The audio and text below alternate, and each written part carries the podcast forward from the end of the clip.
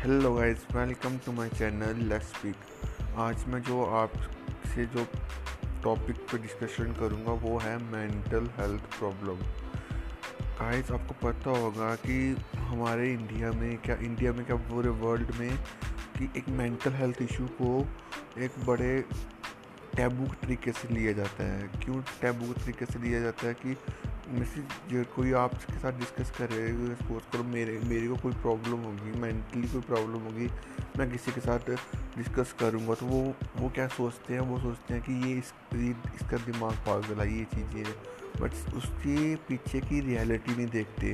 वो ये issue India में नहीं, पूरे पूरे वर्ल्ड में ये बहुत ख़तरनाक इशू है, जिस पर बात कोई नहीं करता।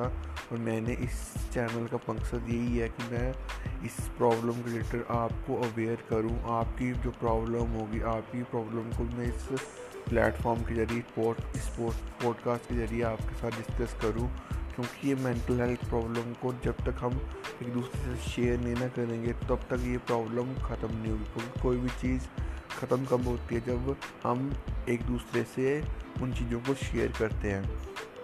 तो मैं अगले जो पॉडकास्ट में होगा, मैं आपको पूरा बताऊँगा कि मेंटल हेल्थ इशू की जो रिपोर्ट है वर्ल्ड हेल्थ ऑर्गेनाइजेशन की रिपोर्ट क्या कहती है, मैं अगले पॉडकास्ट में आपको बताऊँगा।